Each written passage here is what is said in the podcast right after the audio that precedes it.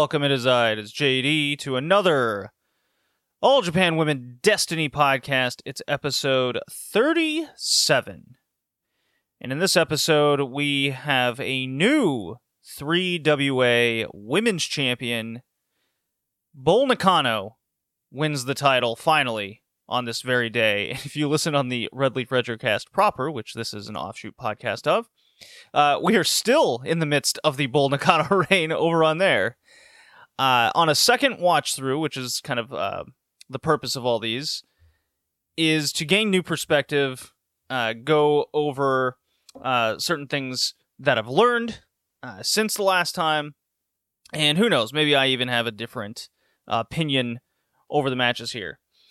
we are in January 4th, 1990, and the title has been vacant uh, ever since the Lioness Asuka retirement match back in August of 1989. So it's quite a while.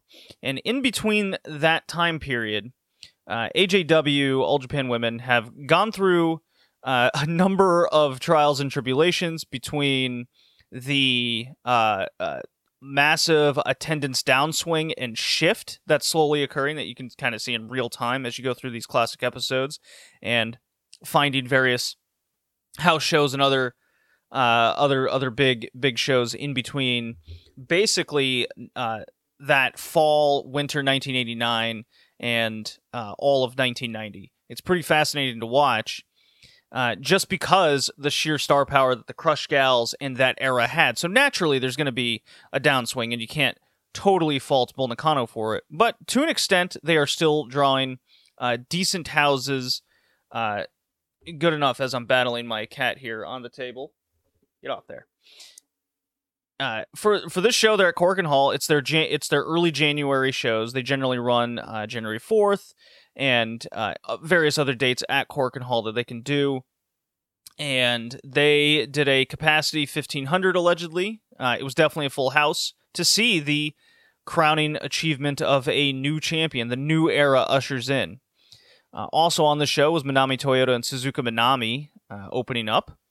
Uh, Mima Shimoda successfully defends the junior title against a atrocious Kaoru. And then they just have a, a regular old tag match. Akira Hokuto teams with Hotta, defeating Mita and Yamada, of all teams. And you're probably wondering well, obviously, the 3WA title is the draw here, the new champion. Uh, people seem to think so of the time. Very different eras. Uh, and I kind of wanted to give just a nice little uh, update over what kind of the title situation is around this time because it's such a generational shift. Uh, in November of '89 uh, was the All Pacific champion, uh, and then lost the white belt, the All Pacific title, to Noriyo Tateno. Uh, I assume by DQ, and the reason why I say assume is because you just can't find this title. You can't find this match. Uh, at least I haven't been able to find it. And a big way, a big booking strategy of the time, and you saw it with uh, Dump Matsumoto and tag titles and various uh, other reigns, is to protect the big heel. They would DQ the, they would get DQ'd, and they'd lose the title that way. The IWA title, which was something uh, Chigusa Nagayo uh, started when she went uh, on excursion to Canada. Uh, she feuded with uh, Medusa, Medusa Miceli, and when Chigusa retired, she vacated the title. And then in which Medusa uh, would win the vacated title, and she would have a random match in 1991 in some indie promotion. I'm looking into this. It's like GLWA, Great Lakes Wrestling Association. I've never heard of it, but it took place in a high school in which uh, Medusa uh, went to a 15 minute draw with Rockin' Robin, the then WWF Women's Champion. So 15 minute draw. It was third from the top, and I gotta go over this card because it's just wild. For those that don't know, Rockin' Robin was part of that Rockin' 80s era of WW 80s and early 90s uh, WWF era. Uh, she is the brother of Sam Houston, whom you would hear me talk about on the Starcade reviews over on the Patreon patreon.com slash redleaf or retrocast. And she's the half brother of Jake the Snake Roberts.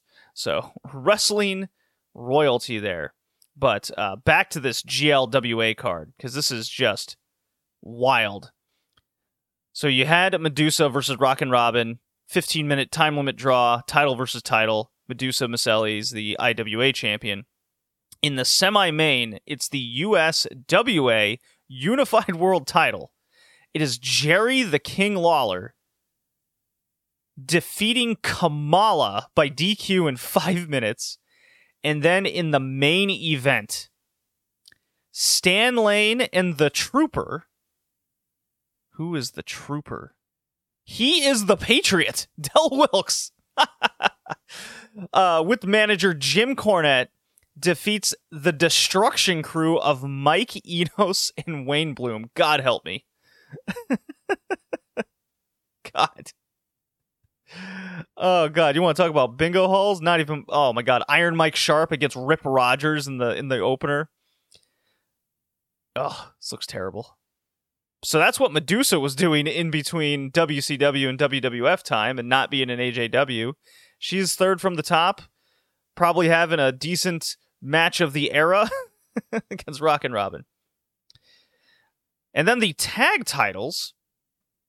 Um, Mitsuko Nishiwaki and Yumiko Hotta, Fire Jets, uh, lost the titles on December 9th to Aja Kong and Grizzly Iwamoto uh, of uh, Gokaku To, Gokumen To, uh, Bull Nakano's group. The, the split hadn't happened yet. So Kong and Iwamoto are just ass kickers uh, with the tag titles right now. And it's uh if this was a modern day match in order to get 1500 you'd have to stack this Korakuen Hall with like 6 7 matches all these titles on the line and it kind of goes into why the uh, just the booking of the era was the titles were always seen as boxing titles they would either change hands immediately on a first offense or you'd go sometimes long long periods of time without a defense and they'd lose it on the first try or they'd just hold it forever. And it didn't really matter which title this would be. Uh, very, it's a very fascinating thing when you start to kind of break it down and how they book, why they book, uh, what shows these titles would be on, uh, would they even be featured, and you can. I'm really learning and uh, not discovering, but really kind of attributing that to a lot of these Joshi promotions today that are run by these people from the era. Uh, Oz Academy is a great example of how they booked that, and you can hear a lot of those parallels over on the Joshi 2010s journey over on the Patreon uh, Red Leaf Retrocast. So yeah, this was a Korakuen Hall show of the ages. You will hear the original audio with the full show review with myself and Kay from the Big Egg Joshi podcast. Been uh, with me for quite some time doing this thing. Uh, thank you, sir. And if you want to hear more Joshi reviews, then you can head on over to the Patreon. You can hear my LLPW reviews, another Joshi promotion from the '90s, and uh, more or less through the 2000s, despite a despite some financial troubles.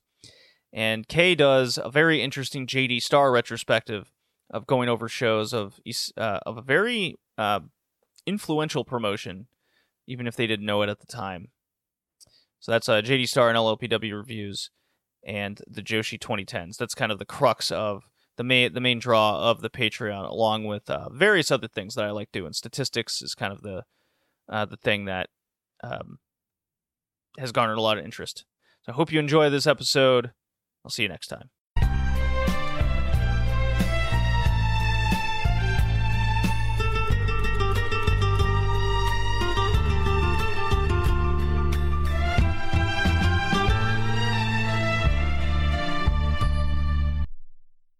Hey, it's time for the retro section of the podcast. Probably the stuff we're going to be talking about the most going forward here. Yeah, not a whole lot's gonna happen right now. The sort of middle month of January. Yeah, so we just got done talking about all the modern stuff going on. Now it's time to hit the All Japan Women's Classics. I think besides just losing our minds to the Nitro stuff, this is my favorite part of every podcast episode. All Japan Women's, of course, it's like the some of the best stuff we get to see. Well, this episode a little less so than the others, but you know. Well, since the back half of 88, uh, heading into all the retirements of 89 and the just gutted roster of All Japan women, we, we're definitely at the next generational shift here in All Japan women. All right, this feels like a very in between getting there sort of show. So we might get like maybe another one of those, I, I assume, because they're not going to figure things out right away. Oh no no no! I ima- I imagine the entire year of 1990 is going to be pushing new stars, seeing who sticks, and whomever sticks and takes advantage of their push. That's clearly going to be way earlier than anyone else we've seen uh, throughout the last decade. Yeah, it's it's it's so weird because normally they would have had this stuff already planned out and the transition would have normally been pretty smooth. Like it was with masami Yokota to the crush gals and stuff like that. And this is just a and they were so blinded by money they chose not to plan for the future it seems. No they've they've totally missed the boat and this is this is the importance of context instead of just dropping into something with uh, into a vacuum you know you can drop into an episode uh, or or pay-per-view of a wrestling show and in the vacuum it may seem hey this is pretty good. But then when you start getting the context of everything start going man this is not as good as it's let on to be. So the what we're referencing here is we are now officially in 1990 it's episode 37 of the classics uh, it's all part of this Google Drive that's been shared around the internet. It came from Puroso Dream. That's where I got it from. It's it aired on Samurai TV. This is from January 4th, 1990. And I wanted to take before we go head into the show, I wanted to take a moment to kind of reminisce and look back on what we learned in the 1980s. Because Kay, I mentioned this on the last couple podcast episodes that with heading into 1990, and I, for for context, I really want to do something special with a lot of these segments of All Japan Women, with how much I've learned and dropped into. Because I don't know about you, a lot of this, when I started this over a year and a half ago, I was brand new to All Japan Women. I've seen you know, I, you know, I've heard of the Crush Gals. I know of the Jumping Bomb Angels.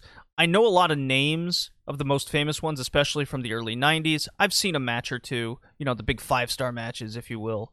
You know, the the Manami Toyotas, definitely seen them. A lot of the ones that are still kind of kicking around today. I go back and listen to those past episodes, and I'm like messing up names because it's all brand new. I'm calling like Gokwaku Dome Gokumen To because I just read something wrong. I did fix it like two episodes later. um, I've heard of Jaguar Yokota, didn't realize how important she was. It's all the learning experience.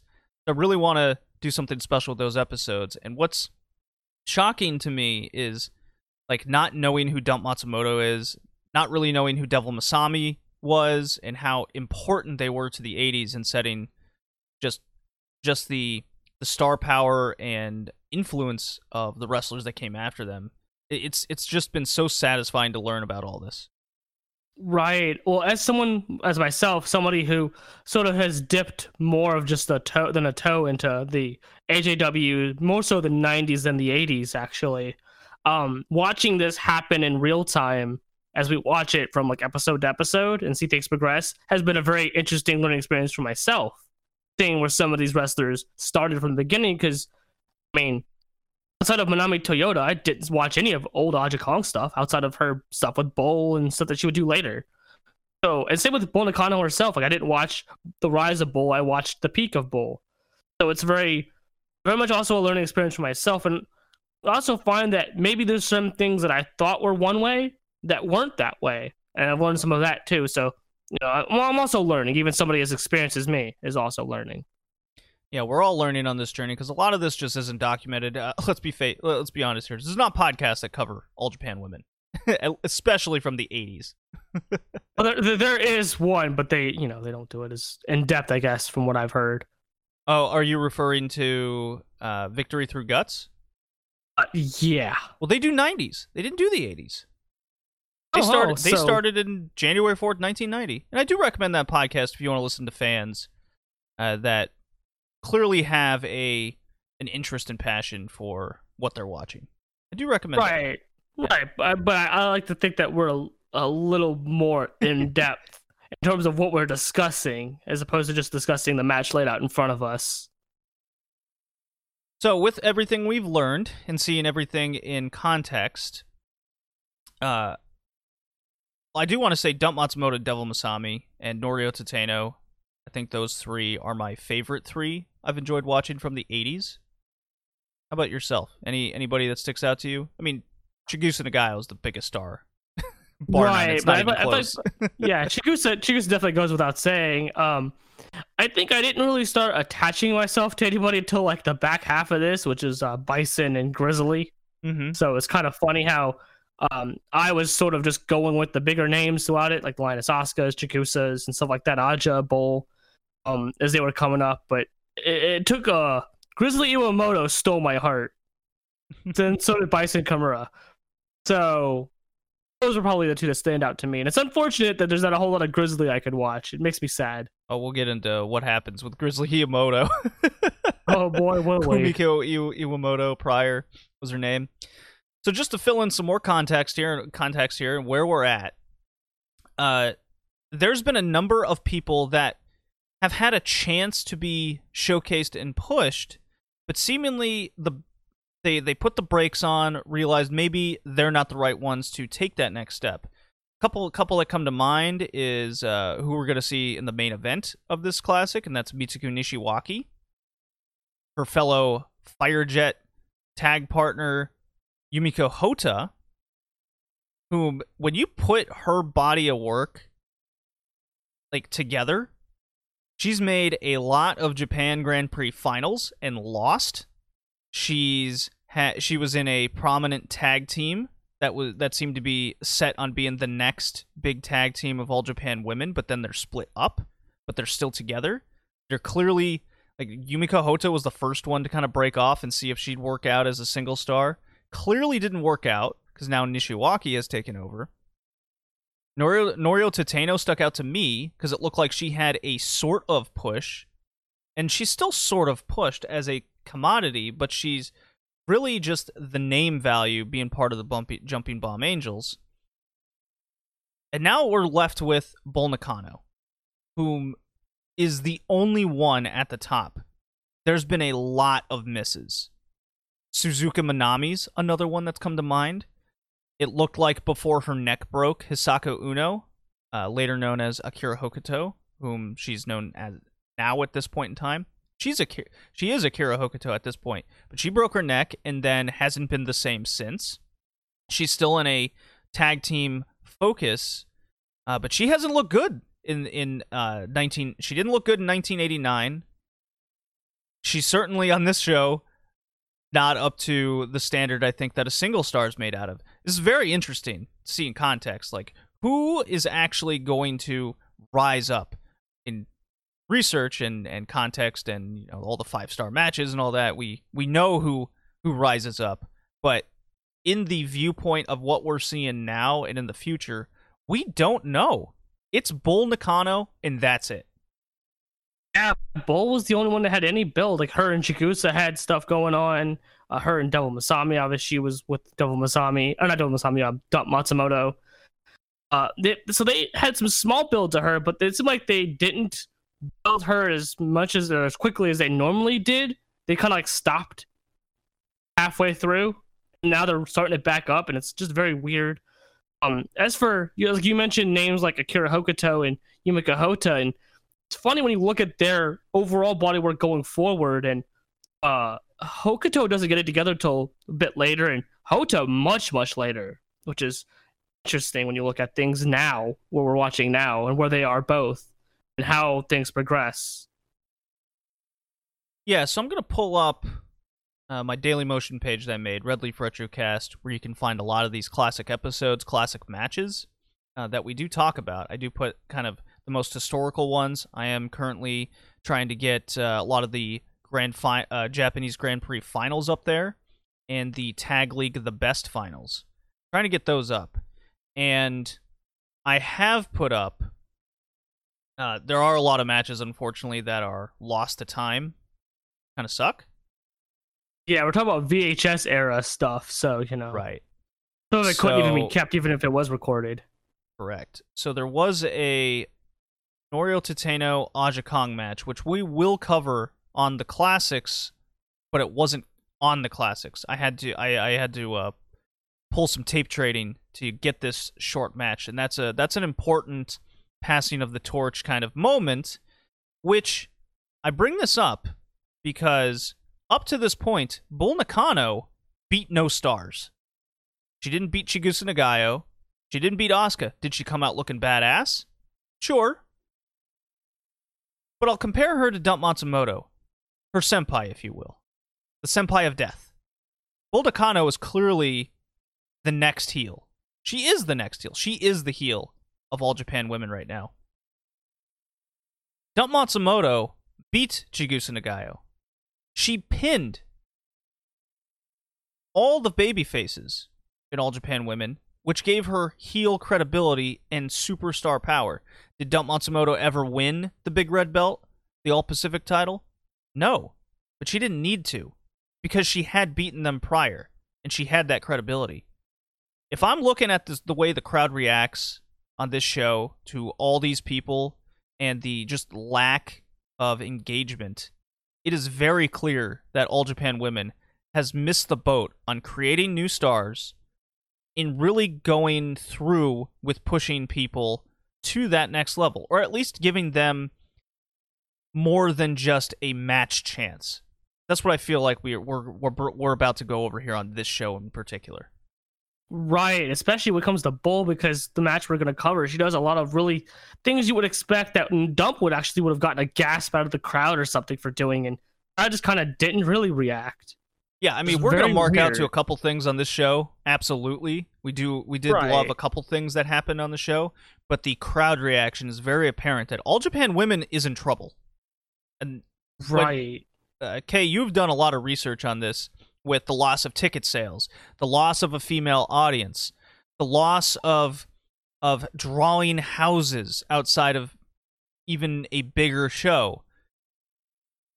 Dude, this is the vacant 3WA title, or as I would say in the past, the WWWA title.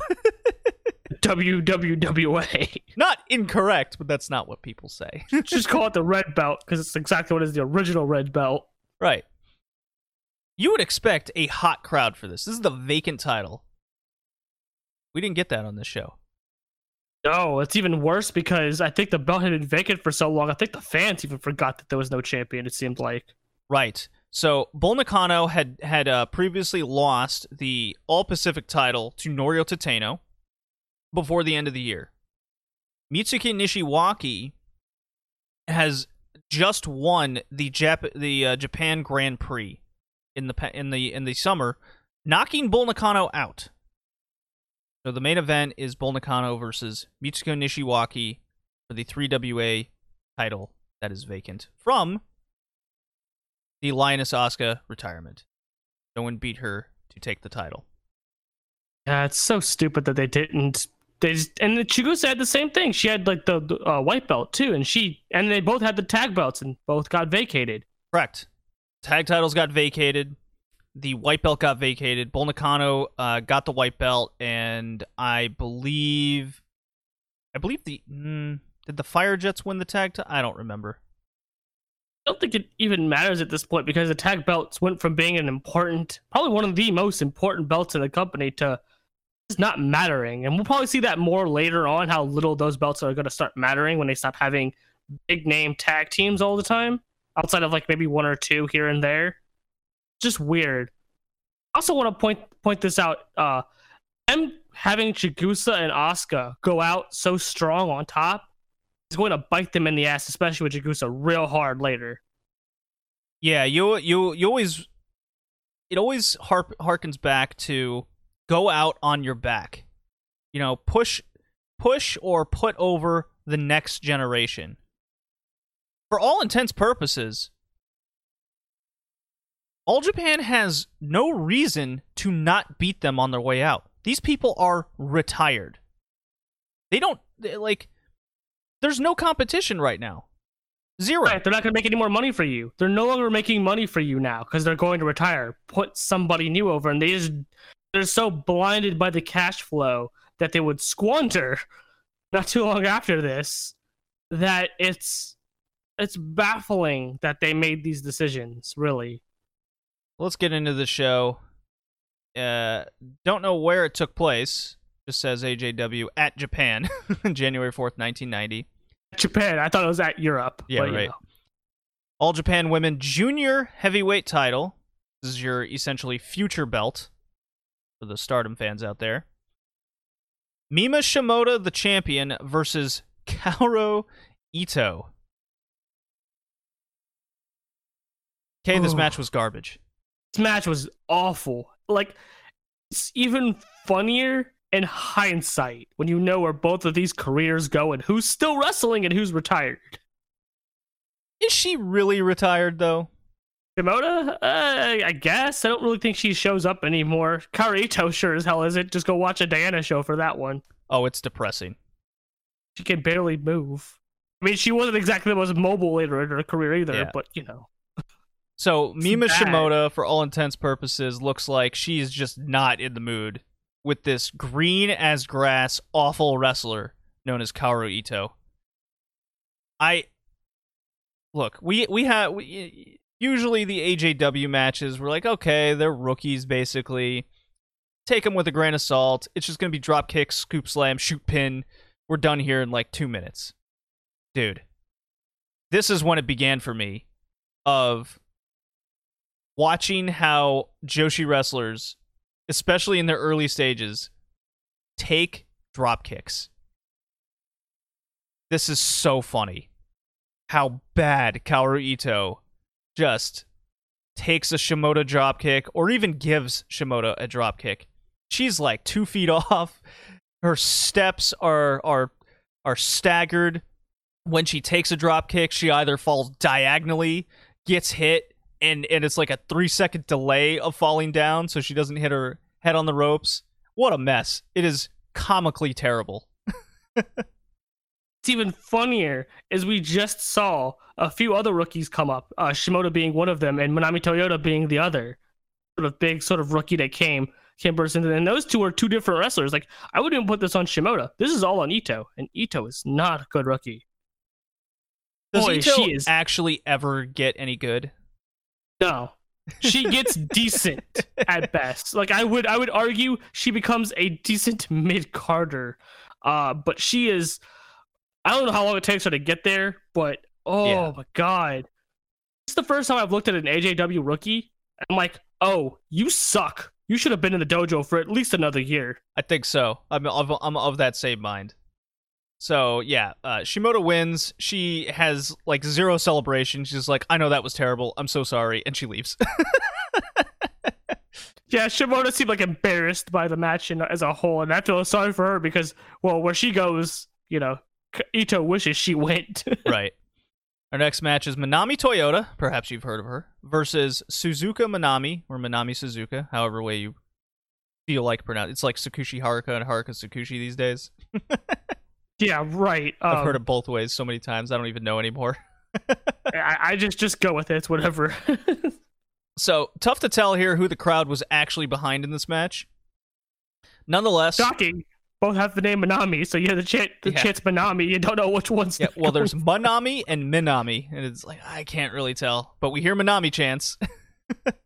So I have a thought. I have a thought. okay. I would to bet it's Manami Toyota because the tag team, the Tokyo Sweethearts, was very over to an extent. That's why they paired them together and pushed them as an entity until it stopped working. Well, that was Shimoda and Toyota, right? Yes. Okay. Yeah, and uh, I believe I said they look like the Jumping Bomb Angels, or at least that's what they were That is by that is by design. by design. Yeah. Okay. Nonetheless, there was a cheering section for somebody. This match was boring. Manami kept. Uh, I'm, I'm sorry. Suzuka Manami, I should be very specific in this case, kept the entire thing grounded with leg holds that led to nothing but staying on the mat. I hate matches like this. It reminds so me of one of those New Japan matches that we watch sometimes. It's like yeah, it's like watching an old Riki Choshu match, and he's just sitting in front of him. He's got his leg locked, and they're just looking around at the crowd, and the crowd's just dead. That's kind of what we got here. yeah. Manami Toyota did hit a couple exciting moves to her credit. She did that uh, really crazy leap to the top rope in the middle of the ring, and then she springs off it for a crossbody. That got sort of a pop from the crowd. You could kind of tell they were so like half asleep, and then when that happened, they're like, "Whoa, wait a minute." Something happened? Who knew Manami Toyota is actually an exciting wrestler to watch? It's wonder why she she got so over and got so big. Yeah, Manami Toyota wins off a roll up, and Suzuka Minami is frustrated, clearly wants another match. That's what I took away from this. Is this Uh, a push from Manami Toyota to get her first, I guess, big singles victory over a mid carder? I I would go with yes. I believe at this point there was a very clear, even within the, the Tokyo Sweethearts, there was very much a clear like, oh, one of these is more over than the other. At this Sort of time. Yeah. Look, yeah. Um, I believe it's much like um. I don't want to say Crush Gals because both were over. Chigusa just happened to be a little bit more over. Um, maybe the Bomb Angels, but I don't know which one of those was more over from the start. I want to say Tateno was always kind of the most over one, and that's why they kind of were more high on putting her front and center. in The Not team. correct. Uh, oh, not correct. Yeah, uh, just like how I kind of went on that Tateno rant before, Yamazaki at the beginning was way more over as the Jumping Bomb Angel because she was much faster and more exciting, and she usually started off matches. Tateno took over kind of after they came back from America, and that's when you know she grew her hair out. They had the big gear change. Uh, that's when they actually almost started beating the Crush Gals. Almost the keyword there. Can't beat the moneymaker. no, you can't beat them. No, that's not allowed. Crush Gals crush everybody. No, the, the right it's in the name, I guess. Well, the thing with the Tokyo Sweethearts is it's, it's very interesting because as a team they were put together because they had one really exciting debut match. Like to the point where I believe it got some heat backstage with the veterans because they were the opening match and the crowd was really hot for them. Oh, and the vets they. were trying to figure out how they would the vets were trying to figure out how they were going to follow up on that. I, I believe the match after that was was where the heat was because they couldn't follow it up. Um, the problem is that Tokyo Sweethearts never actually reached that height again as a team. Um, they were decent, but the chemistry was clearly off at times. It's it's kind of funny how Manami Toyota and her arch rival, uh, Yoshio Yamada had a better better chemistry. So the next match is Akira Hokuto teaming with Yumiko Hotta. Seemingly rivals now teamed up, mostly because Suzuka Minami and Nishiwaki are in singles matches on this show. They're taking on the team of Dream Orca, Etsuko Mita, and Toshiyo Yamada. Boy, Hotta was a mess in this match. Oh yeah, she was. Ooh. He was missing elbow drops or two. Uh, quite Or a few other things. Yeah, she was missing kicks. Uh, she looked like she was looking like she was shoot kicking her opponents out of some kind of frustration at times. So I think she thought about was. this. I thought about this. We're about to get into an era, and they've kind of touched on this before with the shoot fighting elements uh, within a- AJW. Is this some sort of story going on between Hotta and Yamada with their whole kickboxing kind of shoot background kind of thing? Because there was a lot of shit talking going on specifically between those two and interruptions between those two uh, in their moves. I wouldn't be shocked. Uh, this is sort of how they build some storylines anyway, so it kind of goes with the, the sort of motif that they normally go with to build these up. Mm-hmm. The problem is, is at least from Hotta, it looked a little more shooty than it did working an angle at times. And that's where I sort of wonder if maybe she took it a little too far, and that was kind of it. Yeah, and the reason why I'm kind of hesitant to believe it's a story element is I don't believe Hotta and Yamada, and I, I tried researching it, I don't think it goes anywhere. We never see Yeah, I don't think a major singles match between the two. Uh, there's no long-standing rivalry that we see between um, Hotta and Yamada. Oh, Not that I- not that I was able to find. Toyota. Maybe- Yamada's rival is always Toyota. Right. So maybe maybe there's a house show kind of circuit that happened that is just lost to tape. Lost tapes, I should say. Oh, the the weird thing here is with Hotta is we would we would go on later to find that she's quite the uh individual that likes to do a lot of really crappy things in the ring when she gets frustrated. Um, that is a thing with her. I wouldn't say she always shoots on people, but she does tend to let her frustrations come out in matches at times. That that she does Hmm. have a record for that. Is that your So own speculation, or is this through actual records and documents? A mixture of both. I mean, it's obviously the Joshi scene, so not everything gets out. But if you look at some of her matches, there's a clear line between working and her getting frustrated and taking it out a little bit. I don't think she ever goes so far as to hurt people like Very bad. unfortunate. She does get a little little stiffer than she ought to at times. It's very unfortunate that we're as much we have to kind of put pieces together ourselves with so much that is lost cuz man, when you talk about kind of the uh the Meltzers of the world, the Fumis, they're kind of the only people that are involved in keeping up this history and and backstage and just trying to put their resources together for historical purposes. And right, and even the both of them uh, don't have everything because things, especially back then, were so keep it kayfabe, Right. keep it back in the keep it in the back. That's why stuff like the the Gaea Girls documentary was such a huge deal. Got Chigusa so much like heat in the public eye over in Japan, believe it or not. Yeah, so we're kind of, uh, I mean, we're, tr- we're we're we we talk about a lot of it in the Joshi 2010s on the Patreon.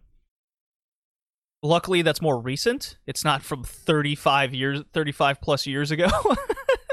we can I but it's just hard to find information on that because it's not so widely covered. So one thing I'm more excited to to uh, find out is what did these journalists uh, like Meltzer actually able to dig up? Because as the 90s go on, he gets more information because 90s All Japan gets some buzz in the wrestling world with a lot of their exciting matches, exciting wrestlers, etc. So uh, perhaps we'll find out more about Hotta. Uh, perhaps not because she wasn't as big a star but that's going to be interesting. A lot of it's speculation on our parts with what we're seeing and trying to interpret, and just the limited reading that's available.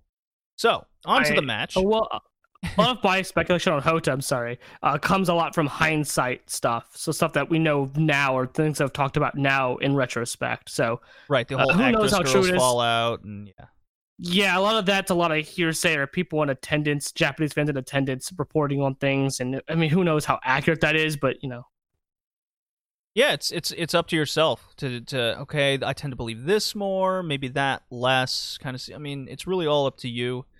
So, uh, let's see. Back to the match. Lots of heat on Mita for the first half, or Yamada hot tag. Then it's uh, Yamada doing holds on Hotta. Didn't last too long though. Hotta's selling of a sleeper hold here was absolutely hysterical. Arms flailing, hits the ropes, does a wacky comical stagger run, arms flailing again. She gets caught, and then Hotta slips to the mat and falls on her back. Very funny. I had to watch this at least three times.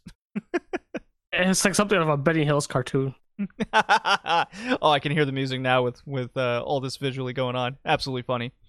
The match goes 50-50 from there. Match finishes with a crossbody blunder by Yamada. Hits her own partner partner Mita. You know, this spelled spelled the end for the Dream Orca pair. Hotta hits a top rope elbow strike as um, Hokuto kind of throws her off the ropes. Tags in Hokuto, who's on the top rope. Finisher finishes her off with a front drop kick. Your winners, Hotta and Hokuto. Team Double H. Double H, not Triple H. No, I would It's I fu- wouldn't dare call him that. so it's funny that you mentioned the splitting of Dream Orca because Yamada goes on to be more of a singles wrestler and teams with Toyota later. Mita goes with uh, the former partner of Toyota, uh, Mishimoto, and becomes uh, a bigger tag team. LCO. Yes. Yeah, uh, it's got its very so unpronounceable Spanish names like La Cockroaches Orientals or something like that. La Cockroaches Oriental. I'm pretty sure I'm butchering the hell out of that. Okay. I just call them LCO like everyone else. Yeah, well, I, I think when I'm done with my Starcade one, I'm, I'm gonna do some LLPW stuff. That sounds like a lot of fun to get into.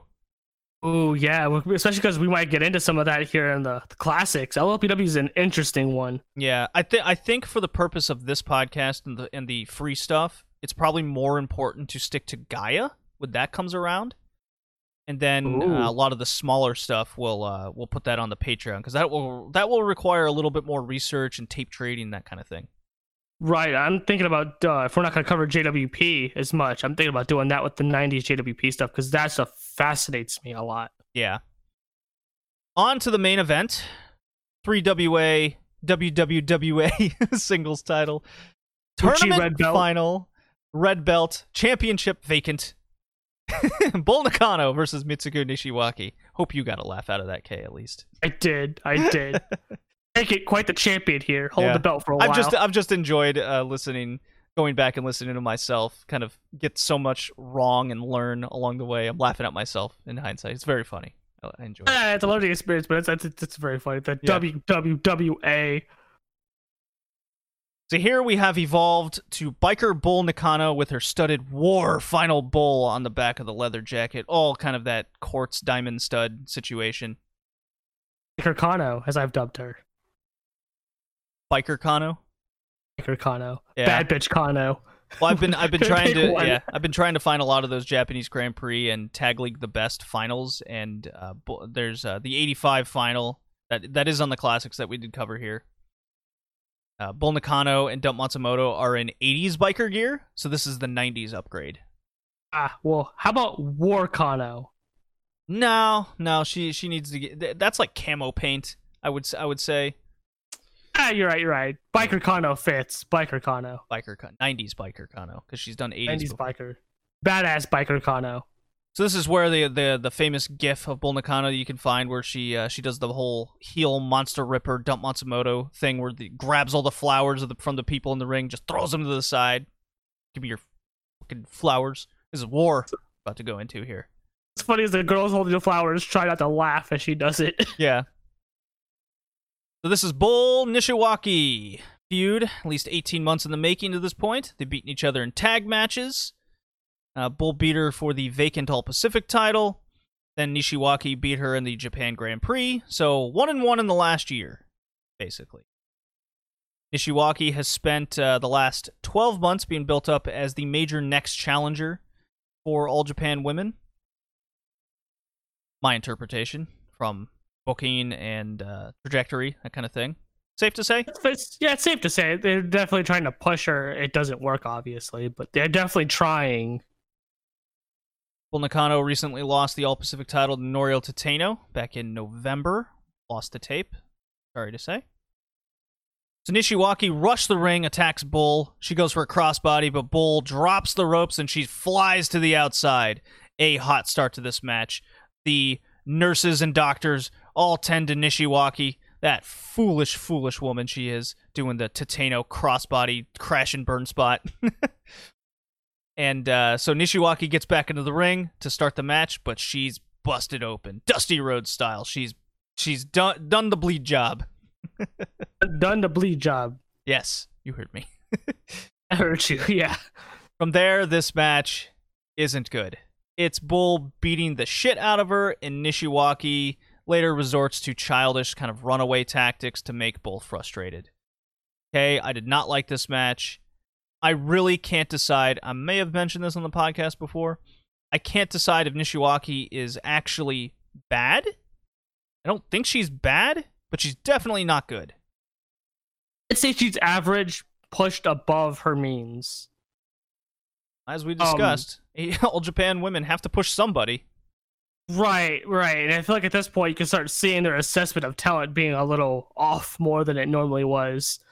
Um I think this match was bad, period. Like you had said, like it, it was a cool showcase for badass bull, but when the crowd's not reacting, you're not really not really doing anything. It's not kind of fails in its objective to make bull come off as this monster gasp crowd hide the children sort of deal. Um I just and I think the blood had a lot to do with it. You could tell that Nishiwaki couldn't see, and so she was messing a lot of things up. Yeah, there were several times where she would do a move and she would miss. she'd Oh, be yeah. a little off. And I think it's because she couldn't. She bladed herself so good that she couldn't see half the match. Well, Bull Nakano uh, was not short on biting and attacking the wound, making her bleed even more. The problem with this, besides a short half crab sequence by Nishiwaki, this was just way one sided as Bull bleeds this chick dry, right? Uh, there's a spot where Bull is hang choking her off the apron, then drops her to the floor. Then she smiles, kind of chuckles a little bit, and she sucks the blood off her pinky finger.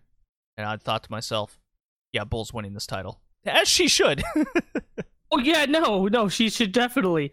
You know, thinking back on this and the discussion we just had, I wonder if this is the build up to this match. They realized Nishiwaki's not gonna cut it, uh, so let's make this a showcase for Bull Nakano, yeah, could be. and that's why we're seeing this the way that. That's why the match was booked the way it was. Like, well, we're putting the belt on Bull, so let's just make her come off like this monster, and well, screw Nishiwaki, she didn't make it.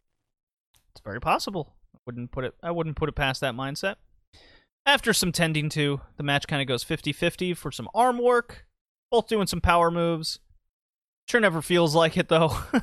Bull wins off a shoulder driving power bomb. None of Nishiwaki's near falls got even a gasp from the crowd. Nobody bought it. No, not even the blood spot where she was licking the blood. Like, wouldn't Dump if Dump did that to get a gasp from the crowd? Oh yeah, absolutely would have. Bull got nothing. She got nothing. They're just like, eh, whatever. Yeah, we've seen this before. Yeah. New World Champ, really the only person that could have been at this stage of the game. And I feel like I should play the Bull Nakano drop because she is now the new champion. So here I go.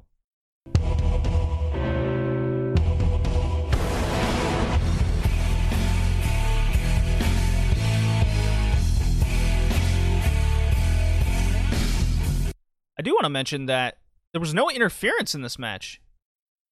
No Grizzly, no, No, Bison, no Aja Kong, nobody. oh, kind of. well, They were ringside. They were ringside. Yeah? They just didn't do anything. I guess because it was so one sided, they didn't need to do anything. Yeah, right. It's like, yeah, we don't need to help this bit. Yeah, she, she's already murdered. We don't need to murder her more. Otherwise, we'll get murdered because Bull wants to murder. Yeah.